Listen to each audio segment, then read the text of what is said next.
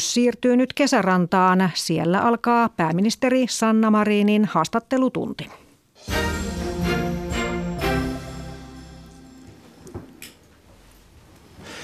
Hyvää iltapäivää, hyvät Radio Suomen kuuntelijat, ja tervetuloa seuraamaan suoraa lähetystä pääministerin virka-asunnolta kesärannasta Helsingistä. Hyvää kansainvälistä naistenpäivää, pääministeri Sanna Marin. Oikein hyvää kansainvälistä naistenpäivää kaikille minunkin puolestani. Puhutaan koronaviruksesta enemmän myöhemmin, mutta Italian tilanteen takia on kysyttävä heti. Miten todennäköisenä pidätte, että Suomessa jouduttaisiin yhtä laajoihin kokoontumista ja liikkumisen rajoituksiin kuin Italiassa? Suomessa tilanne tällä hetkellä ei ole sellainen, että olisi tarvetta rajoittaa laajasti liikkumista tai kokoontumisia. Toki jos tilanne muuttuu, myös tähän on valmius, mutta tällä hetkellä tilanne ei ole se. Suomessa puhutaan vielä yksittäistapauksista. Ja jos tilanne kehittyy, niin sitten viranomaiset arvioivat omien toimivaltuuksiensa puitteissa, millä tavalla tulee toimia. Mikä on se kynnys, jolla joudutaan rajoituksiin kokoontumisessa ja liikkumisessa? Varmasti, jos Suomessakin koronavirus laajenisi epidemiaksi, eli täällä tulisi paljon enemmän tapauksia kuin mitä tällä hetkellä on, niin tämänkin kaltaisia keinoja jouduttaisiin pohtimaan. Ja se on sitten asianomaisten viranomaisten tehtävä arvioida, millä tavalla rajoitustoimia tehdään esimerkiksi koulujen, päiväkotien tai, tai muiden palvelun tarjoajien osalta tai sitten yleisötapahtumien rajoittamista, liikkumisen rajoittamista. Viranomaiset sitten arvioisivat sen tilanteen mukaisesti, millä tavalla pitää toimia. Miten arvioitte Italian toiminnan voimakkuutta? Se vaikuttaa aika dramaattiselta. Kyllä tilanne siellä tällä hetkellä vaikuttaa erittäin vaikealta ja he ovat tehneet arvion itse, millä tavalla toimivat tässä tilanteessa. Itse en tietenkään ota kantaa Italian toimintaan, se on heidän asiansa. Varmasti suomalaisten kannattaa aika tarkkaan harkita, että matkustaako tuonne alueelle. Ulkoministeriö antaa matkustussuosituksia ja, ja päivittää sitä ajankohtaisten tietojen valossa matkustussuosituksia suomalaisten ihmisten osalta, mutta itse kyllä harkitsisi erittäin tarkkaan tuolle alueelle matkustamista. Pääministerin haastattelutunti etenee oman lähes 60-vuotisen historiansa hiomaan tyyliin. Kysymyksiä kysytään ja pääministeri vastaa. Kyselijöinä ovat tällä kertaa STTn politiikan toimittaja Viivi Salminen. Terve. Iltasanomien politiikan toimituksen tuottaja Hanna Vesala. Hyvää naisten päivää kaikille. Ja Yle Uutisten politiikan toimittaja Pekka Kinnunen. Hyvää iltapäivää. Minun nimeni on Sakari Kilpilä ja toimin tämän keskustelun puheenjohtajana. Kreikan ja Turkin rajoilla ja Turkin ja Syyrian rajaseudulla on meneillään kaksi kriisiä. Kuten tiedetään, pakolaisia pakkautuu kohti Eurooppaa – Ensin mainitussa tapauksessa ja toisessa Turkki ottaa yhteen Venäjän tukemien Syyrian hallituksen joukkojen kanssa. Pääministeri Marin, miten hahmotatte tuon tilanteen? Tilanne on erittäin vakava ja vaikea Syyriassa. Ulkoministerithän ovat, EUn ulkoministerit ovat tämänkin asian tiimoilta juuri kokoontuneet ja antaneet yhteisen julkilausuman tilanteesta. Tilanne on vakava, vaikea ja tietenkin tällainen vaikea konflikti- ja kriisitilanne, sotatilanne aiheuttaa sen, että ihmiset joutuvat jättämään kotinsa ja lähtemään liikkeelle ja, ja tällä on tietenkin vaikutuksia myös sitten Eurooppaan. Ja mitä tulee sitten tähän Turkia ja Kreikan rajan tilanteeseen, niin senkin osalta tilanne näyttää erittäin vakavalta nyt olen itsekin lukenut uutisia ja Helsingin Sanomat ovat ansiokkaasti tehneet paikan päältä juttua ja näiden juttujen valossa ja myös niiden tietojen valossa, mitä mekin olemme sieltä paikan päältä saaneet, niin näyttäisi jopa siltä, että Turkki on painostanut ihmisiä lähtemään rajalle ja hakemaan turvapaikkaa Euroopasta. Tämä on totta kai täysin tuomittavaa. Euroopan unioni on tämä yhdessä tuominut. On aivan selvää, että, että tällainen toiminta on tuomittavaa eikä missään nimessä hyväksyttävää. Yhtä lailla on myös viitteitä siitä, että, että Kreikan viranomaiset, rajaviranomaiset ovat käyttäneet, olisi viitteitä siitä, että ovat käyttäneet myös ehkä liioiteltua väkivaltaa alueella torjuakseen tulijoita. Myös tämä on tuomittavaa, ei väkivalta ole missään nimessä hyväksyttävää. Tietenkin viranomaiset siinä tilanteessa, jos heitä kohtaan väkivaltaa uhkaa on, niin viranomaiset sitten siihen reagoivat, mutta, mutta pitää ymmärtää, että kyse on ihmisistä, jotka ovat vaikeassa tilanteessa ja, ja on todella surullista, että tällä tavalla käytetään hädänalaisessa asemassa olevia ihmisiä hyväksi. Turkin toimesta viemällä rajalle jopa pakottamalla hakemaan turvapaikkaa. Ja, ja tietenkin Kreikka on tähän reagoinut ja itselläni riittää siihen ymmärrystä, että tällaisessa poikkeuksellisessa tilanteessa, jossa on vaikutteita myös hybridivaikuttamisesta ja painostuksesta, niin, niin Kreikka on sitten tähän tilanteeseen reagoinut ja itse kyllä ymmärrän myös tätä. Anna Vesala jatkaa tästä aiheesta. Tuon tämän tilanteen nyt Suomeen. New Yorkin matkan aikana Suomen linjasta Kreikalle osoitettavasta tuesta niin syntyi epäselvyyksiä ja vaihtelevia näkemyksiä on kuullut, kuultu myös siitä, miten Suomi toimisi, jos sitä yritettäisiin tällä äsken kuvaamallanne tavalla jollain tavalla painostaa. Meillä on siitä kokemuksia Raja Joosepista 2015-2016, jolloin mekin jouduimme rajoittamaan liikennettä siellä, niin mikä teidän näkemyksenne on siitä, mitä Suomen tulisi tehdä Kreikan kaltaisessa tilanteessa omilla rajallaan? Pitääkö rajat pystyä sulkemaan?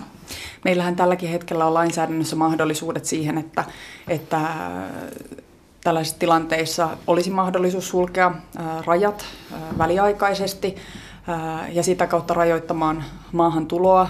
Ja Suomi on myös varautunut siihen, jos meitä kohtaan vastaavanlaista toimintaa tehtäisiin. Meillä on siihen totta kai myös varautumissuunnitelmat ja varmasti, kuten itsekin aiemmin sanoin, niin varmasti olisi hyvä keskustella kaikkien eduskuntapuolueiden kanssa yhdessä siitä, ja myös jakaa tätä tietoa, että millä tavalla Suomi sitten vastaaviin tilanteisiin on varautunut. Mutta jos meidän rajoillemme tuotaisiin ihmisiä, pakotettaisiin ylittämään raja, käytettäisiin sitä hybridivaikuttamisen välineenä ja, ja pyrittäisiin painostamaan Suomen valtiota tätä kautta jonkunnäköisiin toimiin, niin on aivan selvää, että mekin siihen joutuisimme reagoimaan.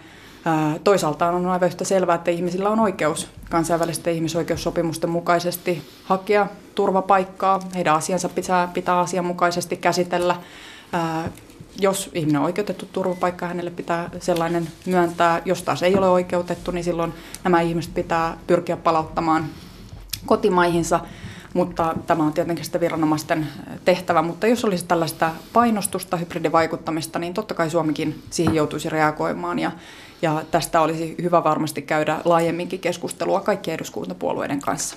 Niin, oppositiosta kokoomus julkisti perjantaina turvapaikkapoliittisen linjauksensa ja koko, kokoomus esittää, että lainsäädäntöön otettaisiin pelisäännöt tällaisen tilanteen varalle, eli Suomikin voisi määräajaksi sitten luopua esimerkiksi turvapaikkahakemusten vastaanottamisesta tällaisessa poikkeustilanteessa.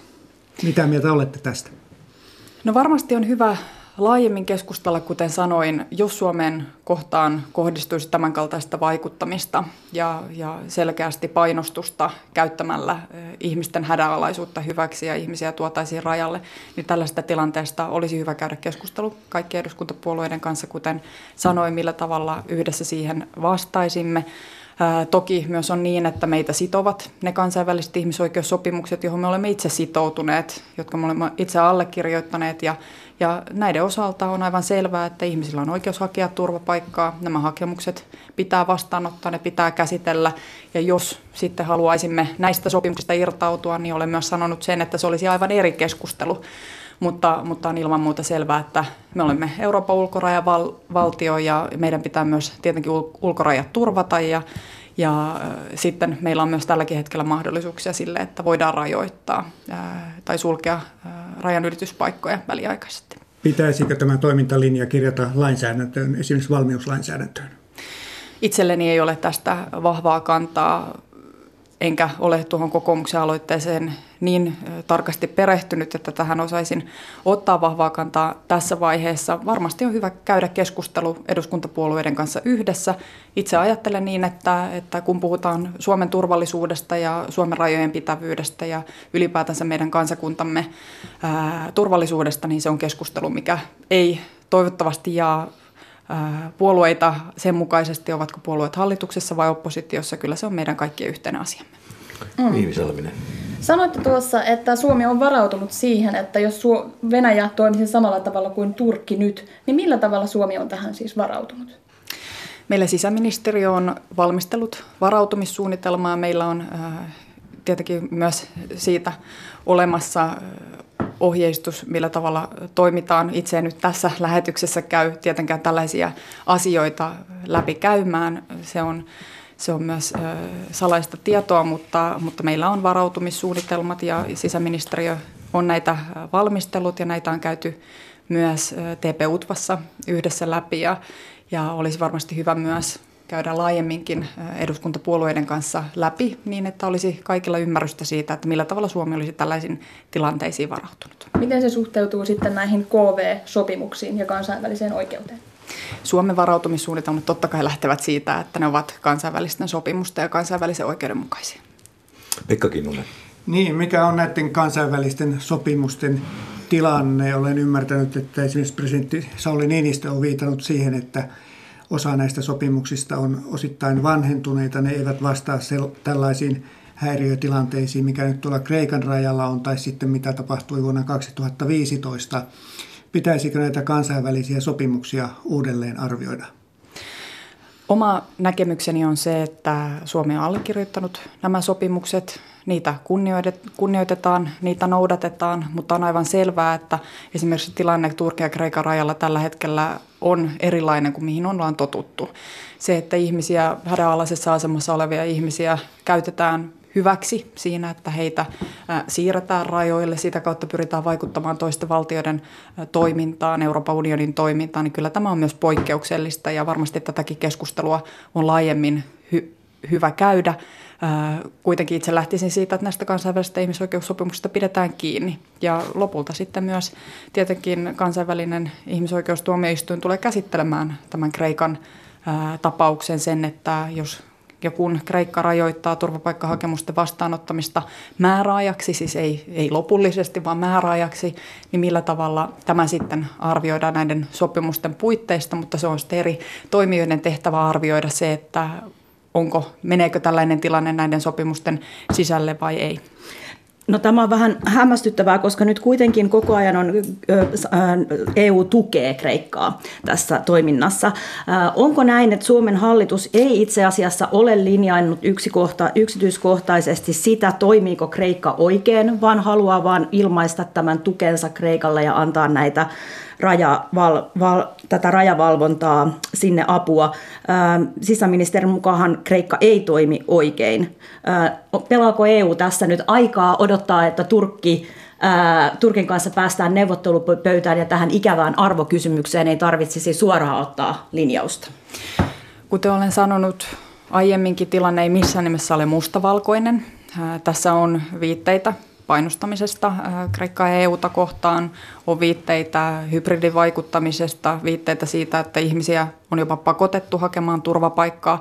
Ja tällaisessa hyvin poikkeuksellisessa tilanteessa olen itse sanonut ymmärtäväni myös Kreikan toimintaa. Suomi on ulkorajavaltio, jos meitä kohtaan kohdistuisi vastaavaa toimintaa, niin kyllä mekin siihen tietenkin reagoisimme. Äh, ja siinä totta kai tarvitsisimme myös EUn yhteistä tukea. Suomi on myös pitkään vaatinut sitä, että EUn pitäisi pystyä muodostamaan yhteinen turvapaikkapolitiikka juuri esimerkiksi tämänkaltaisten tilanteiden varalta. Me tarvitsemme tämän yhteisen linjan ja Suomi on sitoutunut Euroopan unionin yhteiseen linjaan, yhteiseen toimintaan ja olemme yhdessä päättäneet siitä, että tuemme Kreikkaa, lähetämme paikan päälle niin rajavartiohenkilöstöä kuin sitten myös tarvikkeita, jota, jota siellä tarvitaan. Ja Suomi on myös tehnyt päätöksen siitä, että me otamme 175 äh, pääasiassa heikossa asemassa olevaa lasta, äh, yksinhuoltaja perhettä äh, sieltä alueelta ja sitä kautta myös helpotamme Kreikan tilannetta. Ja ymmärrystä riittää itselläni myös siihen, että kun Kreikan tilanne on pitkään ollut vaikea, siellä saarilla on valtava määrä ihmisiä ja Euroopan unioni ei ole kyennyt tähän yhteiseen turvapaikkapolitiikkaan. Ja on täysin kohtuutonta, että Kreikka Euroopan rajavaltiona joutuu yksin kantamaan vastuuta tästä tilanteesta tässä mittakaavassa. Eli kyllä me tarvitsemme unionin yhteistä politiikkaa ehdottomasti.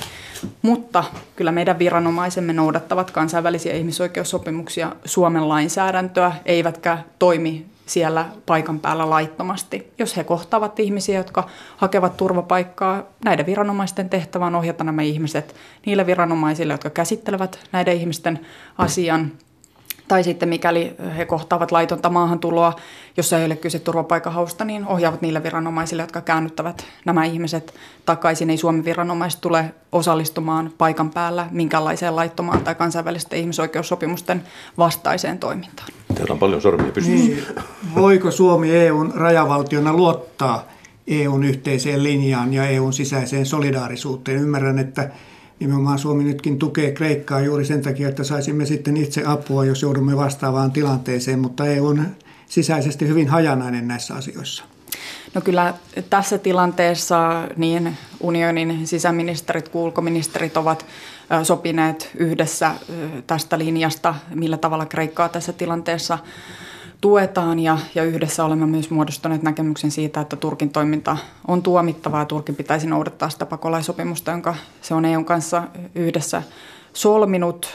Tilanne ei ole mustavalkoinen missään nimessä, mutta hallitus ei ole tähän aikaisempaan kysymykseen viitata, niin ei hallitus ole käynyt keskustelua, eikä se ole minun nähdäkseni myöskään Suomen tehtävä arvioida sitä, toimiiko Kreikka oikein vai väärin kansainvälisten ihmisoikeussopimusten näkökulmasta. Kyllä se on sitten ihmisoikeustuomioistuimen tehtävä tehdä tämä arvio, ei Suomen hallitus tällaisia asioita arvioi tai päätä. Niin, no miten sitten ylipäätään EU voi estää tällaisia painostusyrityksiä jatkossa, jos tämä myös koskisi Suomea? Tässä on yksi esimerkki, miten Kreikka on toiminut. Se on kieltäytynyt vastaanottamasta turvapaikkahakemuksia kuukaudeksi juuri sen takia, että tässä on tällaisesta hyvin poikkeuksellisesta tilanteesta kyse. Ja varmasti tämäkin toiminta tullaan jälkikäteen arvioimaan sitten niiden tahojen toimesta, jolle, jotka tätä arviointia tekevät. Onko Kreikka toiminut siinä näiden kansainvälisten ihmisoikeussopimusten mukaisesti? Kyllä itse näkisin näin, että avainasemassa tässäkin olisi se, että sen lisäksi, että ulkorajavalvonta, sitä ollaan vahvistettu ja, ja varmasti tullaan tämän jälkeen entisestään vahvistamaan, niin sen lisäksi myös se, että millä tavalla Eurooppa yhdessä pystyy muodostamaan ja sopimaan ää, turvapaikkapolitiikasta. Mm, mutta jatkokysymys vielä tähän, että jos nämä Kreikan toimet ovat KV-oikeuden vastaisia, niin todetaan eit niin miten sitten jatkossa voidaan toimia, kun tällaista ei välttämättä sitten voida tehdä? No tämä ei ole tilanne, tällaista käsittelyä ei ole vielä ollut ja, ja sitten kun, kun tällainen käsittely on, niin tietenkin mekin seuraamme sitä, että, että millä tavalla sitten ää, minkälainen tuomio sieltä tulee ja millä tavalla Kreikan toimintaa ollaan arvioitu. Ja sen jälkeen sitten teemme omalta osaltamme ratkaisuja, mutta kuten olen tässäkin usean kertaan sanonut, niin kyllä minä myös ymmärrän sitä, että Kreikka ottaa tässä kovat toimet käyttöön juuri sen takia, että tämä ei ole tavanomaista pakolaisuutta tai turvapaikan hakemista. Ei ole missään nimessä hyväksyttävää se, että toinen valtio kuljettaa rajallensa ihmisiä jopa väkipakolla ylittämään rajan toisen valtion puolelle. Ei se ole hyväksyttävää ja ymmärrän myös sitä, että Kreikka on sen takia tässä tilanteessa toiminut aika kovalla tavalla. Eli tässä nyt toimitaan niin, että jälkijättöisesti sitten katsotaan, onko Kreikka toiminut oikein vai väärin, ja siinä sillä väliajalla Kreikalle annetaan tukea. Mutta otitte itse huomio, ylös nämä tota, suomalaiset rajaturvaan, rajavartijat, jotka lähtevät alueelle, niin miten te voitte taata sen, että he eivät joudu siellä tilanteisiin, joissa he joutuvat toimimaan laittomasti? He eivät toimi laittomasti. He toimivat Miten Suomen, voi etukäteen määritellä? Suomalaiset viranomaiset toimivat Suomen lainsäädännön kansainvälisten sopimusten ja tietenkin myös, kun osallistuvat Frontexin toimintaan, niin niiden yhteisten toimintaohjeiden perusteella, jotka Frontexilla ovat. Eli he toimivat näiden sääntöjen ja lain mukaisesti ja eivät he osallistu laittomaan toimintaan. Mutta tilanteet siellä etenevät aika kovaa vauhtia ja siellä voi tulla yllättäviä asioita vastaan. E, se, jääkö se sitten sen yksittäisen rajavartijan tehtäväksi katsoa, että miten hän toimii? Nämä ovat suomalaisia viranomaisia ja suomalaisten viranomaisten tehtävä on toimia meidän lainsäädäntömme ja meidän allekirjoittamiemme sopimusten mukaisesti ja jos he eivät toimisi näin, niin sitten he tietenkin vastaavat siitä toiminnasta ja sitten jälkikäteen arvioidaan, ovatko he toimineet oikein vai väärin. Näin se on kaikkien suomalaisten viranomaisten toiminnan osalta. Niin näissä Suomen kannanotoissa on viitattu siihen, että EUlta odotetaan nyt muuttoliike, muuttoliikekysymyksiin kokonaisvaltaista ratkaisua. Uusi komissio Sieltä odotetaan esityksiä. Mitä, millaista ratkaisua Suomi odottaa? Varmasti tässä tullaan käymään aika laajasti tätä tilannetta läpi. En lähde tätä ennakoimaan tässä kohtaa, mutta, mutta kyllä tämä tilanne on poikkeuksellinen ja, ja erittäin hankala ja on selvästi syytä tätä myös käydä syvemmältikin yhdessä läpi. Toivon mukaan tämän kaiken vaikeuden keskellä, minkä Kreikka ja unioni ovat tässä kohdanneet, niin toivottavasti tästä kuitenkin koituu se, että nyt vihdoin pääsisimme myös eteenpäin tämän yhteisen turvapaikkapolitiikan muodostamisessa. Tämä on ollut jumissa joidenkin jäsenvaltioiden vastustuksesta johtuen ja nyt näemme, että todella on tarve huutava tarve sille, että saamme yhteisen politiikan, turvapaikkapolitiikan Eurooppaan. Ja toivottavasti tämä nyt tuo sysäyksen sille, että tämä olisi mahdollista myös tehdä. Onko Suomi valmis laajempaan taakanjakoon? Nyt tuo paine kohdistuu esimerkiksi Välimerellä aika paljon rantavaltioihin. Siis Suomihan on ottanut tähänkin asti. Suomi ei ole niitä valtioita, jotka ovat kieltäytyneet ottamasta vastaan muista jäsenmaista olevia turvapaikanhakijoita.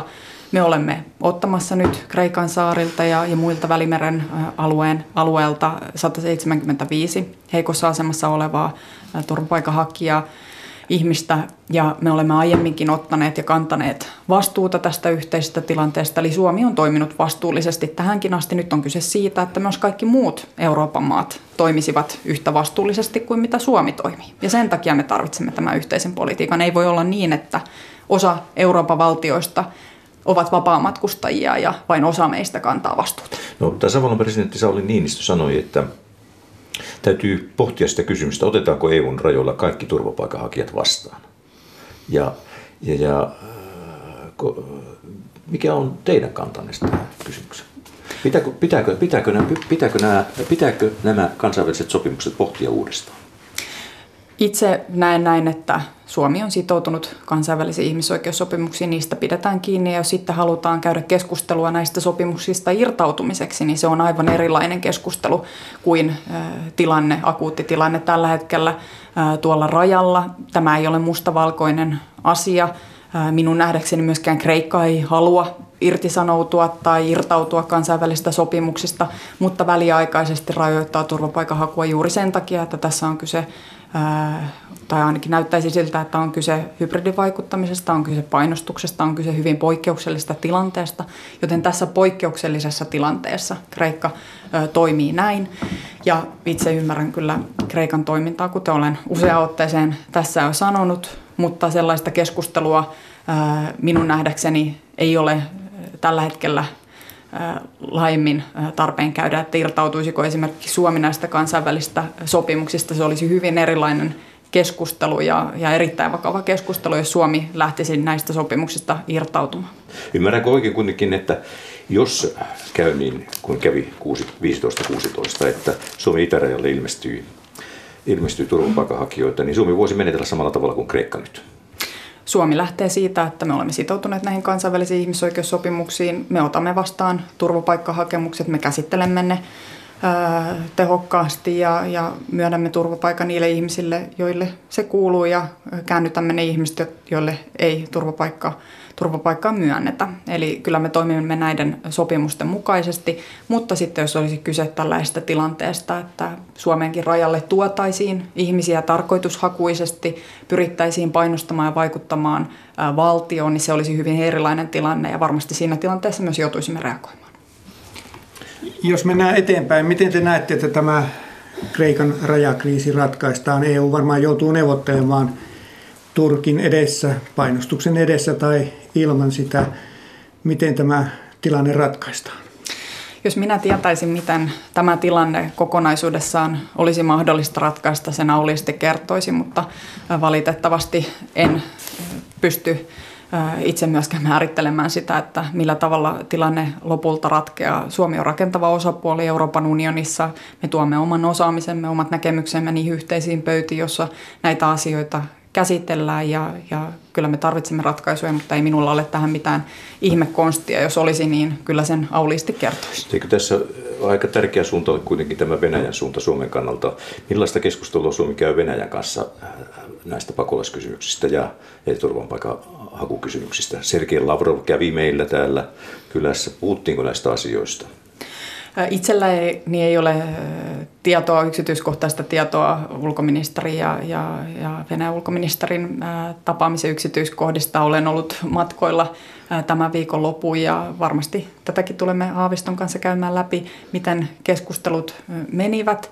Meillähän totta kai Venäjän ja Suomen rajaviranomaiset tekevät säännönmukaisesti yhteistyötä ja, ja Venäjä on meille naapuri ja teemme monessa muussakin asiassa yhteistyötä rajakysymyksissä, totta kai liikenteeseen liittyvissä kysymyksissä, ympäristöasioihin liittyvissä kysymyksissä, mutta me olemme osa Euroopan unionia ja myös tietenkin sitoutuneet Euroopan unionin yhteisiin linjoihin, mitä tulee Venäjän suhteisiin. Semmoinen jo, kysymys niin. vielä, millaisen roolin aiotte pääministerinä ottaa esimerkiksi Venäjän suhteissa? Onko teillä suunnitelmissa Moskovan matkaa? No olen keskustellut Venäjän uuden pääministerin kanssa puhelimessa tässä ihan lähiaikoina olen keskustellut hänen kanssaan ja meillähän on vasta vuoroisuus näissä vierailuissa viime marraskuussa. Silloinen pääministeri Antti Rinne tapasi silloisen Venäjän pääministerin Moskovassa. Itse olin matkalla mukana liikenne- ja viestintäministerin ominaisuudessa silloin ja tapasin silloin oman kollegani liikenneministerin Venäjältä. Ja nyt sitten vastavuoroisesti niin Venäjän pääministeri tulee vierailulle Suomeen, mutta tarkkaa ajankohtaa vielä keskusteluissa Venäjän kanssa, että milloin tämä vierailu on mahdollista toteuttaa. Paljon on keskustelun aiheita. Venäjän rooli tuolla Syyrian sodassakin on aika mielenkiintoinen. Suomella ja Venäjällä on totta kai aina paljon keskustelun aiheita, kun päämiehet tapaavat tai kun meidän ministerimme tapaavat toisiaan. Palannut vielä tähän EUn, EU, EU-asiaan, niin sillä tiedon varassa, mikä teillä on, niin kuinka optimistinen olette sen suhteen, että EU pääsisi keskusteluyhteyteen Turkin kanssa tai tämmöisiä keskusteluja, jotka voisivat laukaista tämän tilanteen, aloitettaisiin?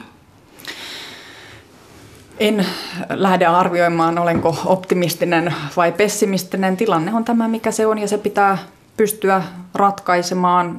Itse uskon siihen, että, että aina tietenkin diplomaattiset keinot ja, ja mahdollisimman avoin ja suora keskustelu vaikeistakin kysymyksistä on se hyvä lähtökohta. Ja toivottavasti tähän hyvin pian saataisiin ratkaisu tähän tilanteeseen. Mitä ajattelitte siitä, että EU on niin hampaaton tällä näyttämöllä. Se, on, se seuraa ikään kuin omassa asiassansa täysin sivusta tätä tilannetta, joka on kehittynyt, kehittynyt Turkin ja Syyrian rajalle ja, ja, ja joka säteilee sitten tänne asti näinä humanitaarisina katastrofeina ja, ja, ja valtavina pakolaisten virtoina. No itse en kyllä näe, että EU on hampaaton ja varsinkin äh, hieman, hieman ihmettelen äh, Putin on tätä. paljon merkittävämpi yksin kuin EU tuolla alueella. No sanoisin näin, että mitä olin tässä vastaamassa, että minun nähdäkseni EU ei ole hampaaton, eikä minun mielestäni ole missään nimessä hyväksyttävää tai hyvä asia se, että maailma on menossa siihen suuntaan, että eri valtiot käyttävät voimapolitiikkaa välineenä omien asioidensa edistämiseksi ja omien näkemyksiensä edistämiseksi. Minun mielestäni on erittäin hyvä, että Euroopan unioni eikä Euroopan unionin valtiot käytä voimapolitiikkaa tai pyri sitä kautta olemaan hampaallisia tällaisissa tilanteissa. Kyllä meidän lähtökohtamme on se, että pitää pyrkiä turvaamaan rauha, edistämään kehitystä. Ää, rauhan välinein ja diplomaattia, keskustelu ovat niitä keinoja, joita pitää ehdottomasti käyttää. Eikä voimapolitiikka ole Euroopan unionin väline, eli, eikä sen pitäisikään. Eli muut harjoittavat voimapolitiikkaa ja EU siivoaa jäljet sitten?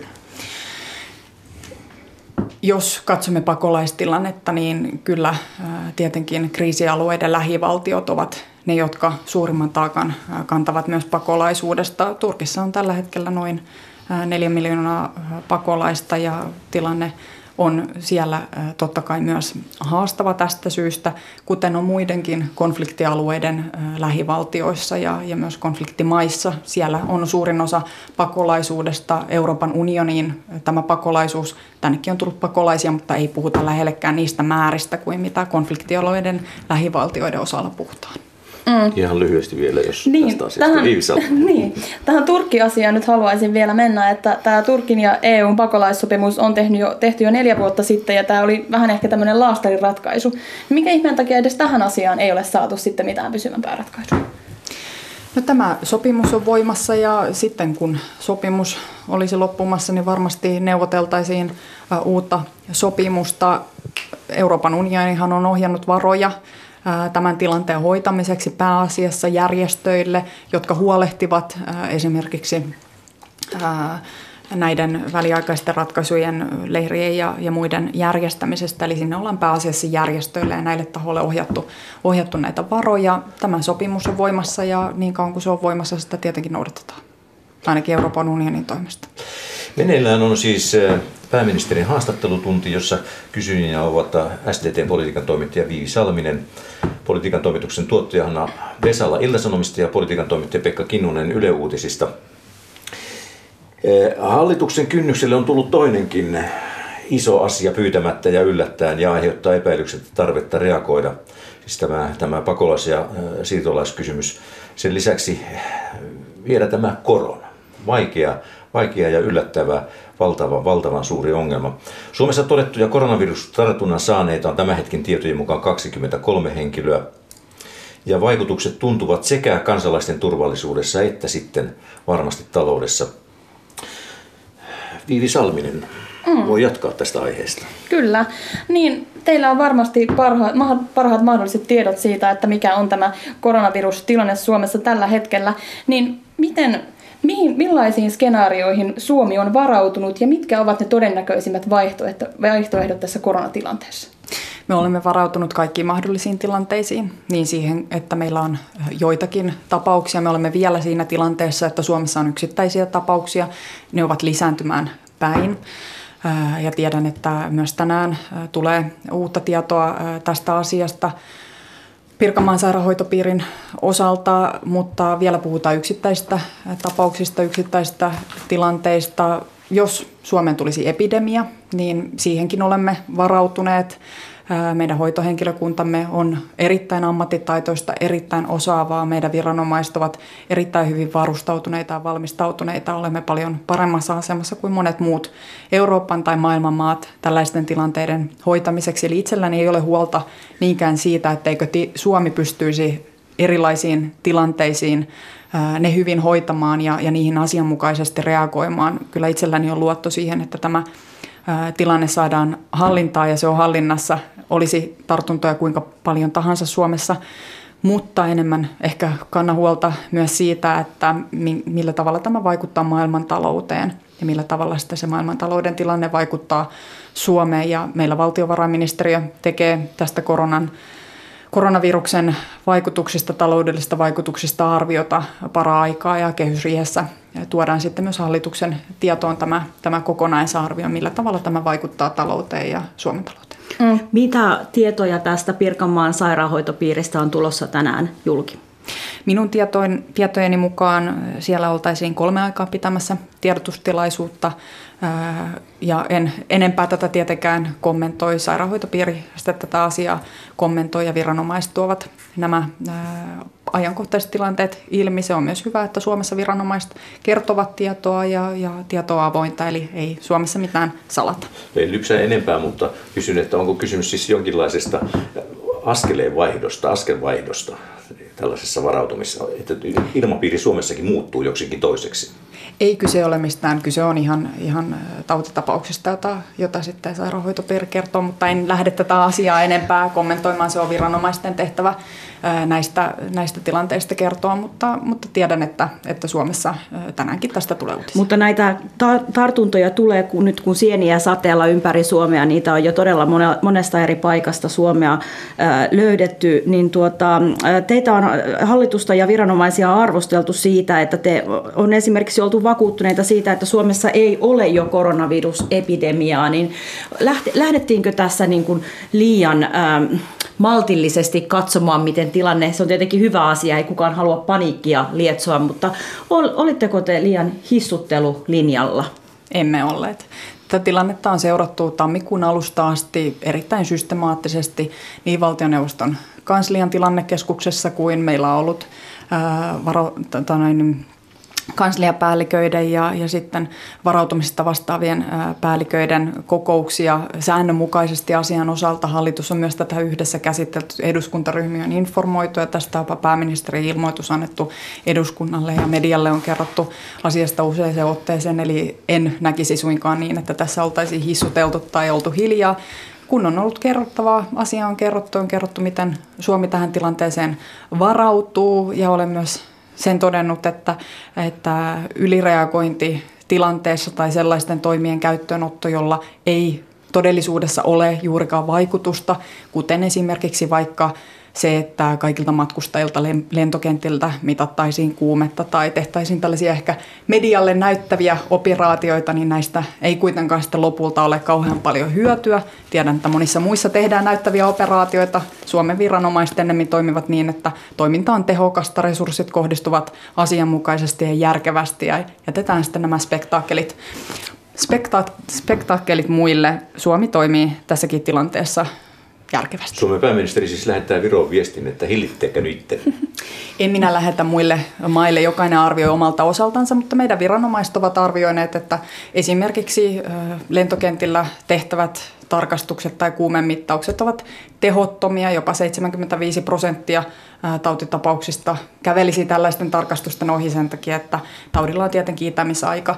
Ja kun Suomessa näitä tapauksia on ollut, niin aika lailla näillä on ollut kytkö sinne Pohjois-Italiaan ja, ja kyse on ollut matkustajista, jotka ovat tuolla alueella olleet ja senkin takia varmasti kannattaa aika tarkkaan harkita niin Pohjois-Italiaan kuin sinne lähialueelle lähtöä. Mutta teidän mielestänne ylireagointi on edelleen suurin uhka tässä asiassa? No tietenkin sillä on iso vaikutus niin näillä karanteeneilla on vaikutus. Toki niillä on myös perusteita, että, että karanteenitoimenpiteitä tehdään ja nämä on sitten terveysviranomaisten asia arvioida, että missä tilanteessa esimerkiksi karanteenitoimin pitää lähteä, eikä siihen politiikan kannata sotkeutua, se on viranomaisten tehtävä nämä arviot tehdä. Mutta tietenkin näillä on myös vaikutusta talouteen kuin niillä toimilla, joita valtiot tekevät koronaviruksen ehkäisemiseksi ja hillitsemiseksi, niin niillä on vaikutusta talouteen ja myös esimerkiksi sillä, mitä Kiina on tehnyt, sillä on vaikutusta siihen, että millä tavalla Suomen teolliset toimijat, yritykset saavat vaikka komponentteja siltä alueelta, millä tavalla rahtiliikenne kulkee, sillä on vaikutusta meille ja, ja tietenkin myös sillä on vaikutusta meille, että miten me pystymme viemään omia tuotteitamme maailmalle. Eli taloudelliset vaikutukset varmasti tulevat olemaan merkittäviä ja tästä saamme sitten kehysriihessä Suomen osalta enemmän tietoa. Mm. Hoitoalalla käydään tällä hetkellä todella vaikeita neuvotteluita ja myös nämä hoitoalan lakot saattavat olla uhkana. Niin miten hallitus on varautunut sitten siihen tilanteeseen, että Suomessa on päällä koronaepidemia ja samaan aikaan sitten nämä hoitoalan lakot? No, itse kyllä näen, että meidän terveydenhuoltohenkilökuntamme on erittäin sitoutunutta, erittäin motivoitunutta, erittäin ammattitaitoista ja varmasti myös itse harkitsee toimia sellaisessa tilanteessa, jossa Suomessa olisi epidemia. Heillä on erittäin korkea työmoraali ja en usko, että Suomessa sellaiseen tilanteeseen edes jouduttaisiin turvautumaan, että hallitus sitten omalla toiminnallansa joutuisi tähän puuttumaan. Olisin palannut vielä näihin Pohjois-Italian suomalaisiin. Siellä alueella on noin 4000 arviolta suomalaista. Jos he haluaisivat lähteä sieltä kotiin, niin onko Suomella mitään keinoja auttaa heitä palaamaan tämän karanteenin aikana tai näiden rajoitusten aikana sieltä kotiin? No tietenkin, jos ihmiset ovat karanteenissa Pohjois-Italiassa, niin he ovat karanteenissa Pohjois-Italiassa, ei, ei sen karanteenin aikana – he, heidän tietenkään tule matkustaa, vaan siellä katsotaan se tilanne. Ja sitten heillä on totta kai, kun he eivät ole karanteenitoimenpiteissä, niin heillä on oikeus tulla kotimaahan. No nythän on kolme, 400, 400 suomalaista sotilasta Norjassa karanteenissa. On palattu vanhoihin aikoihin, kun, kun, kun kulkutaudit tappoivat sotilaita, niin, niin tämä vähän muistuttaa sitä. Ei tosin kukaan ole siellä varmaan hengenvaarassa. Mutta siis Millä tavalla tämä joukko huoletaan sinne? Itse en tästä näistä yksityiskohdista kuuluu tietenkin puolustusministerin toimintaan, mutta kun katsotaan koronavirusta, niin pääasiassahan näyttäisi siltä, että se on vaarallinen iäkkäille monisairaille ihmisille, eli tulee kerrannaisvaikutuksia sitä tästä viruksesta. Ei minua huoleta se, että suomalaiset joukot tai suomalaiset perusterveet ihmiset olisivat tässä erittäin erityisen suuressa vaarassa. Kyllä näyttäisi siltä, että tauti on itse asiassa melko lievä normaalikuntoisilla ihmisillä. Kysymys on tietenkin taudin levittämisestä, että, että terveetkin voivat sitten levittää sitä tai jotka sairastuvat tähän virukseen, vaikka he selviäisivät siitä itse, niin voivat levittää sitä sitten huonokuntoisimpien väestöryhmien joukkoon. Tämä Juuri. on se huoli. Juuri sen takia meidän tartuntatautiviranomaiset ja asianmukaiset viranomaiset ihmisiä määräävät karanteeni toimenpiteiden piiriin, että jos ihminen on sairas ja hänellä on todettu tautitapaus, niin hän ei tietenkään, hänen ei tietenkään pidä olla tekemisissä muiden ihmisten kanssa sinä aikana. Hallitus kokoontuu huhtikuussa arvioimaan saavutuksia ja edessä olevaa. Hallituksen kehysriihessä arvioidaan, miten meneillään olevan ja lähimpien tulevien vuosien politiikkaa suunnataan. Pekka Kinnunen jatkaa nyt kehys, kehysriihen valmisteluista. Niin, viittasittekin jo tässä muun muassa tämän koronaviruksen maailmantaloudessa aiheuttamiin ongelmiin. Miten nyt hallituksen talous- ja työllisyystavoitteet, joko ne ovat kohta uhanalaisina, kun maailmantalouden epävarmuus kasvaa? No kyllä me lähdemme tietenkin siitä, että hallitusohjelmasta pidetään kiinni. Meillä on tavoitteena Suomen työllisyysasteen nostaminen 75 prosenttiin ja 60 000 päätösperäistä työpaikkaa tällä hallituskaudella luoda. Tällä hetkellä tilanne ei ole sellainen, että näitä tavoitteita pitäisi uudelleen arvioida ja myös talouden tasapainotavoite meillä on vuodelle 2023 normaalissa suhdannetilanteessa. Tietenkin sitten, jos tapahtuisi niin, että suhdanne merkittävästi muuttuisi, niin siihen pitäisi reagoida. Silloin meidän pitäisi lähteä voimakkaampiin elvytystoimia. Myös siihen ollaan hallitusohjelmassa varauduttu. Mutta tällä hetkellä tilanne ei ole sellainen, että tällaista keskustelua oltaisiin käyty. Mutta jos tilanne muuttuu, niin siitä pitää arvioida. Niin tämän vuoden talousarviohan oli itse asiassa hieman elvyttävä. Siitä käytiin syksyllä paljon eduskunnassa keskustelua ja oppositio moitti, että hallitus elvyttää liian aikaisin, että nyt voi osoittautua, että tämä elvyttävä linja oli onnen kantamoinen. Jatketaanko nyt kehysriihessä samalla linjalla ja varaudutaan myös siihen, että tuo tavoite julkisen talouden tasapainosta vuonna 2023 ei toteudukaan? No, kuten sanoin, itse lähden siitä, että tämä tavoite toteutuu ja meillä ei tällä hetkellä ole sellainen tilanne, että siitä tavoitteesta missään nimessä luovuttaisiin. Sitten jos tilanne muuttuu, jos suhdanne tilanne kääntyisi huomattavasti vaikeammaksi ja, ja ajautuisimme taantumaan, niin totta kai siinä tilanteessa tätä kokonaisuutta arvioittaisiin ja hallitusohjelmassa on jo kirjoitettu välineitä. Silloin lähtisimme elvyttämään ja hyvin paljon voimakkaammin kuin tällä hetkellä. Kuten sanoit, niin meillä jo tänä vuonna budjetti on lievästi elvyttävä. Näimme jo viime vuonna, että, että suhdannetilanne on kasvu, talouskasvu on hiipumassa ja sen takia tämän vuoden budjetti on lievästi elvyttävä, mutta mihinkään laajamittaisiin elvytystoimiin ei ole tarvinnut lähteä ja jos tilanne muuttuisi, niin sitten sitä arvioitaisiin uudelleen. Ymmärränkö nyt oikein, että sanotte, että, että kehysriihen ikään kuin tämmöinen luonnehenki ja, ja ilmapiiri ei ole millään tavalla muuttunut näiden viime viikkojen, kuukau- viikkojen tapahtumien johdosta, tämän, lähinnä tämän korona, korona-asian johdosta, joka, joka, jolla on niin kuin valtavia, valtavia tällaisia heijastusvaikutuksia rahoitusmarkkinoille ja, ja kansainväliseen talouteen? No kuten sanoin, valtiovarainministeriö nimenomaan tätä tilannetta nyt arvioi ja tuo kehysriihen arvion siitä, että millä tavalla koronavirus ja sen vaikutus talouteen, millä tavalla tämä vaikuttaa myös Suomen talouteen. Tästä me kuulemme kehysriihessä arvioi ja sitten hallitus tekee sen mukaisesti päätöksiä mutta itse en toimi niin, että lähtisin ennakoimaan asioita. Jos tilanne, tällainen tilanne tulisi vastaan, hallitus toimisi sen mukaisesti ja tekisi päätökset sen mukaisesti, mutta en minä lähde ennakoimaan tai ennalta määrittämään hallituksen yhteistä linjaa. Siitä keskustellaan sitten yhdessä. Miksi näin verkkainen tahti Suomessa? Ruotsi laski jo ennustettaan ja ilmoitti ryhtyvänsä toimiin, jos tarvetta on. Todennäköistä on myös se, pitäisin sitä hyvin todennäköisenä, että valtiovarainministeriön seuraavassa suhdanneennusteessa tämä korona vaikuttaa tähän kokonaisuuteen ja varmasti tulee meidänkin suhdanne näkymä heikkenemään. Sitten näistä työllisyystoimista, mitä voidaan huhtikuun kehysriihestä odottaa uusia työllisyyspäätöksiä? Kuten olen aikaisemminkin sanonut ja kuten hallitusohjelma on kirjoitettu, niin elokuun budjettiriihessä siihen mennessä pitää olla tehtynä päätökset, jolla lisätään 30 000 edestä työllisyyttä Suomessa, eli se on se meidän rajamme, se elokuun budjettiriihi. Tietenkin toivon, että kehysriihessä on jo myönteistä kerrottavaa, mutta se tilanne tässä tässä tulee eteen ja sitten kerromme, kun on kerrottavaa. En, en lähde tässäkään ennakoimaan ennenaikaisesti, mutta, mutta tietenkin me kaikki haluamme, että nämä asiat etenevät ja niiden eteen tehdään paljon töitä. Mutta meillä on myös tämä työmarkkina kevät käynnissä ja aikaisemminkin olen jo sanonut, että, että on viisautta, että nyt tässä tilanteessa, kun työmarkkinakierros on käynnissä, niin ei omilla toiminnallamme vaikeuteta entisestään sitä ja sen takia olen arvioinut, että varmasti osa päätöksistä tullaan tekemään touko-elokuun välissä. Hallituksen tavoitteena on, että koko vaalikauden aikana saataisiin 60 000 lisätyöllistä.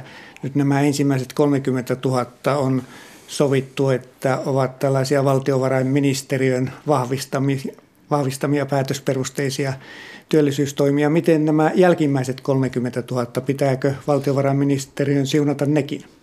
Nämä ensimmäiset 30 000 työpaikkaa, siitä puhutaan tällaista kovasta pohjasta ja sen takia olemme halunneet, että siinä on valtiovarainministeriön arvio, myös valtiovarainministeriön vahvistamat luvut näiden osalta olemassa, mutta hallitus, hallituksella on, on kyllä yhteinen näkemys siitä, että näiden toisen jälkimmäisen 30 000 osalta pitää myös pystyä arvioimaan muita toimia kuin niitä toimia, johon pystytään osoittamaan valtiovarainministeriöstä luvut. Tämä laskenta on monella tavalla ongelmallista, se ei ole helppoa ja tietenkään kaikille toimille, mitä me teemme, ei pystytä vastaavalla tavalla laskemaan lyhyen aikavälin työllisyysvaikutuksia. Ja silti me tiedämme, että esimerkiksi koulutuspanostukset, niillä on iso merkitys työllisyyteen, niillä on iso merkitys meidän talouteemme, mutta niiden, niille näiden työllisyysvaikutusten laskeminen on huomattavasti haastavampaa ihan siitä johtuen, että että tämä tieteellinen puoli tässä ei ole mitenkään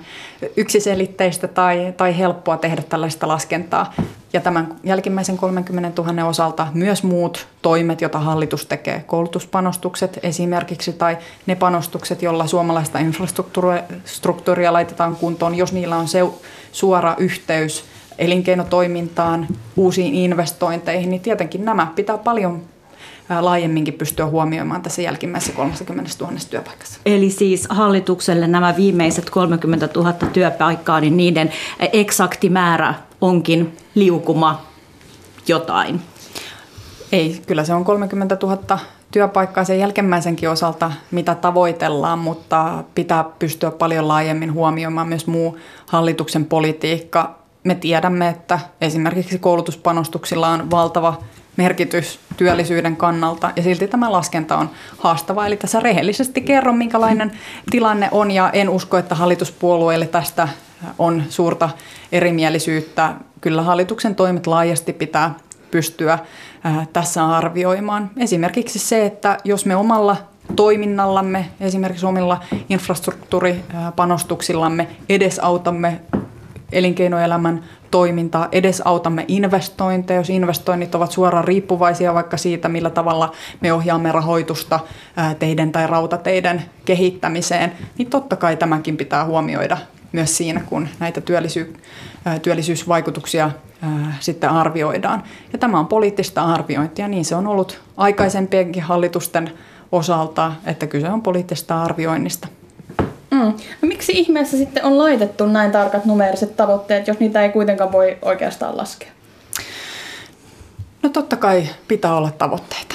Ja hallitusohjelma lähtee siitä, että työllisyys on meidän aivan keskeisimpiä tavoitteita. Me työllisyysasteen nostaminen 75 ja tässä ollaan ihan kohtuullisen hyvällä uralla mutta ollaan haluttu myös asettaa konkreettisempia tavoitteita. 60 000 lisätyöllistä hallituksen omilla päätöksillä, omilla toimilla. Ensimmäinen 30 000 elokuun budjettiriihen mennessä.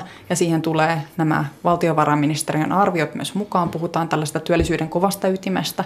Ja sitten tämä jälkimmäinen 30 000, johon arvioidaan laajemmin myös hallituksen muu politiikka, jolla on työllisyysvaikutuksia, vaikkakaan sitten laskentamalleja näille toimille on paljon vaikeampi löytää, mutta se ei silti tarkoita sitä, että, että nämä työpaikat eivät olisi todellisia tai että ne vaikutukset eivät olisi todellisia, vaikka laskentamalleja laskentamallit eivät näihin taivukaan.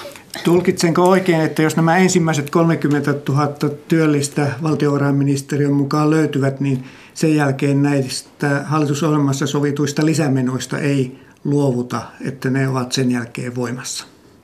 Jos ja kun hallitus pääsee tähän ensimmäisen 30 000 työllisyystavoitteeseensa, niin ei ole tarvetta arvioida niitä panostuksia, joita olemme tehneet joten tämän osalta vastaisin näin, mutta kyllä se on aivan selvää, että hallitus tulee toteuttamaan hallitusohjelman kokonaisuudessaan, niin nämä työllisyystavoitteet 60 000 lisätyöllisestä 75 prosentin työllisyysasteesta normaalissa suhdannetilanteessa. Me tulemme pitämään kiinni myös tasapainotavoitteesta, kuten niistä muistakin asioista, joita hallitusohjelmaan on kirjattu. Mutta menot menevät tulojen edellä.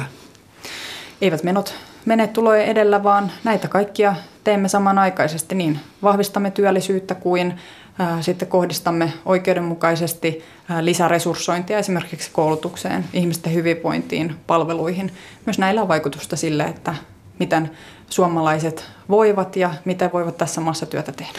Tuossa on se kehysriihi siis se huhtikuussa on tämä työllisyysasia, mutta sitten siellä kävin nimittäin hallituksen ilmoituksen eduskunnalle läpi, että kun hallituksen aloitti, niin, niin poimin sieltä näitä, näitä pääteemoja, joita, joita pidätte tärkeinä, niin ilmastopolitiikka on tietysti aivan selvästi, selvästi tämän hallituksen yksi aivan ydinalueita. Mitä tuossa kehysriihessä pitäisi saada tästä ilmastopolitiikasta aikaiseksi, eli, eli koskien tätä vuotta ja lähi, tulevia lähivuosia? Ilmastopolitiikan osalta etenemme myös niillä askelmerkeillä, mitkä hallitusohjelmassa on asetettu. Kehysriihessä me tulemme tekemään päätöksen. Meillä on tällä hetkellä valmistelu käynnissä esimerkiksi tästä ilmastorahastosta, jonka kerroimme jo tässä helmikuun alun ilmastokokouksessa. Se valmistelu saadaan kehysriihen mennessä tehtyä ja tämä ilmastorahasto saadaan perustettua. Yhtä lailla meillä on tällä hetkellä käynnissä energiaverotuksen kokonaisuudistus ja sen ensimmäinen osa minun tietojeni mukaan kehysriihen mennessä pitäisi valmistua, eli silloin voidaan tehdä päätöksiä tähän liittyen myös elokuun budjettiriiheen mennessä valmistuu sitten toinen osa ja, ja myös sen jälkeen työtä jatketaan. Eli, eli olemme niillä askelmerkeillä.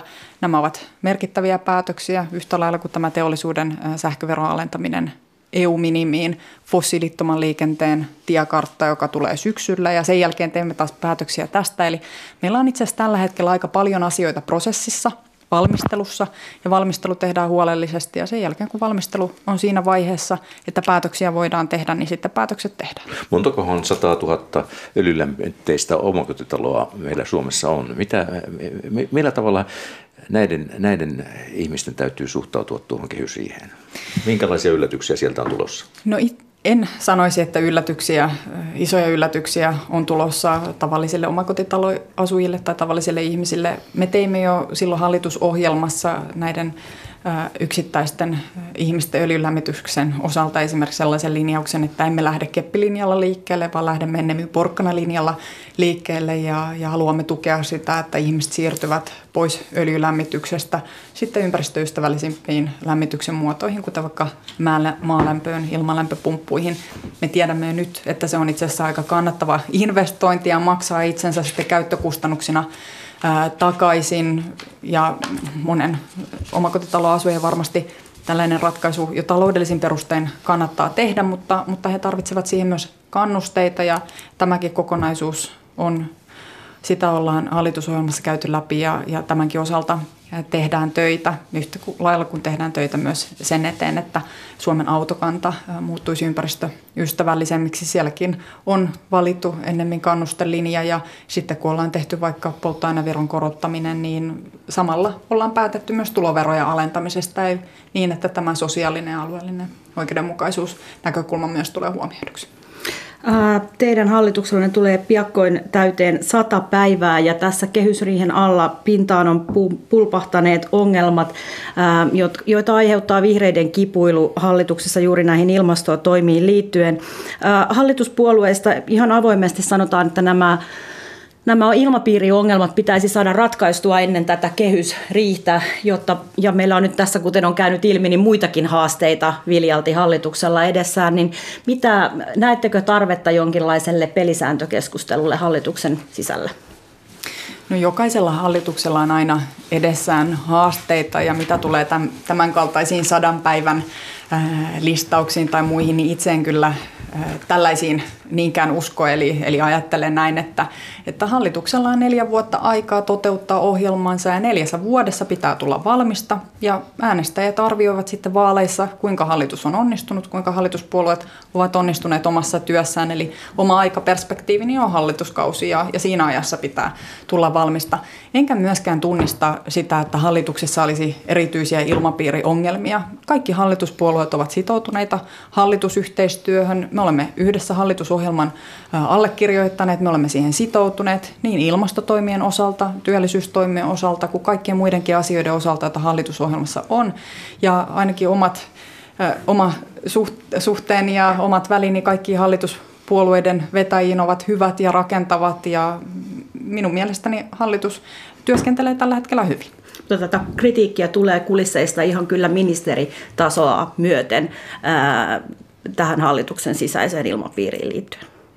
No kuten sanoin, minun mielestäni hallituksen sisäinen ilmapiiri on hyvä. Totta kai meillä on vaikeita asioita ratkaistavana ja paljon pitää neuvotella silloin, kun on koalitiohallitus ja useita puolueita hallituksessa, niin on aivan selvää, että pitää neuvotella ja pitää löytää yhteisiä kompromisseja ja hakea yhteistä konsensusta. Ja emme me ole samoja puolueita, vaan eri puolueita ja, ja silloin pitää neuvotella, mutta minun mielestäni ilmapiiri on, on hyvä enkä tunnista ehkä sitä, sitä ilmapiiriä, jonka välillä mediasta luen? No ainakin vihreillä on ollut vaikeaa hallituksessa. Ensin oli tämä Vuosaaren ilmastopolitiikkaa valmistelut kokousta taisi olla täällä kesärannassa, josta vihreät lähtivät ovet paukkuen ulos. Ja sitten on, sitten on nyt sisäministeri Ohisalo on ollut ihan selvästi omalla linjallansa koskien tätä Kreikan raja, rajakysy, rajatapahtumia. Mitä, no. va, tarvitsette, tarvitsetteko jonkin ilma, tähän sen tuuletuskokouksen? No minun nähdäkseni millekään tuuletuskokouksille ei, ei ole tarvetta, enkä myöskään allekirjoita sitä, että kesärannasta yksikään puolue olisi ovet paukkuen kävellyt ulos. Vihreät pitivät eduskuntaryhmän kokouksensa ja, ja puheenjohtaja poistui ää, sinne, mutta en muista kyllä mitään ovien paukuttelua tai näin dramaattisia käänteitä kuin mitä ehkä jossakin ollaan kirjoiteltu. ehkä sitten suljettiin hiljaa. Pääministeri, jokainen viikonpäivä on varmasti työpäivä, mutta kuvitellaan, että huomenna alkaa uusi työviikko. Millaisissa merkeissä se pääministeri Sanna Marin alkaa? No sanotaan näin, että kyllä pääministerillä töitä riittää niin kuin riittää koko hallituksella. Varmasti meillä nyt isoimpina kysymyksiä edessä ovat tähän välikysymykseen valmistautuminen. Perussuomalaiset jättävät välikysymyksen tulevalla viikolla liittyen tähän Turkia ja Kreikan tilanteeseen. Tämä osalta tulemme tekemään toimia, kun siellä on monta muutakin asiaa työpöydällä, niin itse asiassa tämän haastattelu tunnin jälkeen jatkan näidenkin töiden parissa. Käydään sitä ensi viikon agendaa asioita läpi avustajien kanssa. Kiitos pääministerille, kiitos kysyjille ja hyvää päivänjatkoa. Oikein hyvää päivänjatkoa.